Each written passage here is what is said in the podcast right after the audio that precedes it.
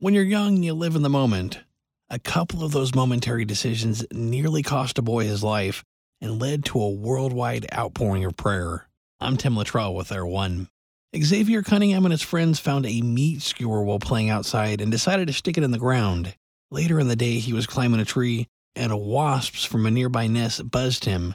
He swatted at them, lost his grip, and fell to the ground.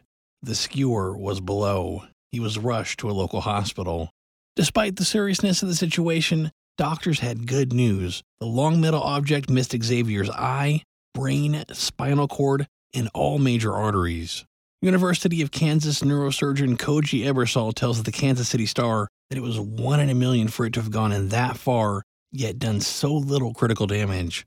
The news was encouraging, but the boy wasn't in the clear by any means. The surgery needed to remove the skewer was risky.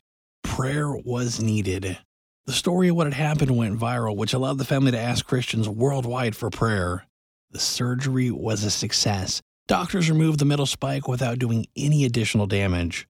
The church at Pleasant Grove, where the family attends, later held a miracle Sunday service. Pastor Malachi O'Brien tells Baptist Press that the service didn't focus on the miracle, but on the God of the miracle. The service included a written message from Missouri Governor Mike Parson that praised what God had done to save the 10 year old's life. Pastor O'Brien confirms that many who normally don't attend church showed up for this service. He said the story opened up many opportunities to share Jesus in one on one conversations.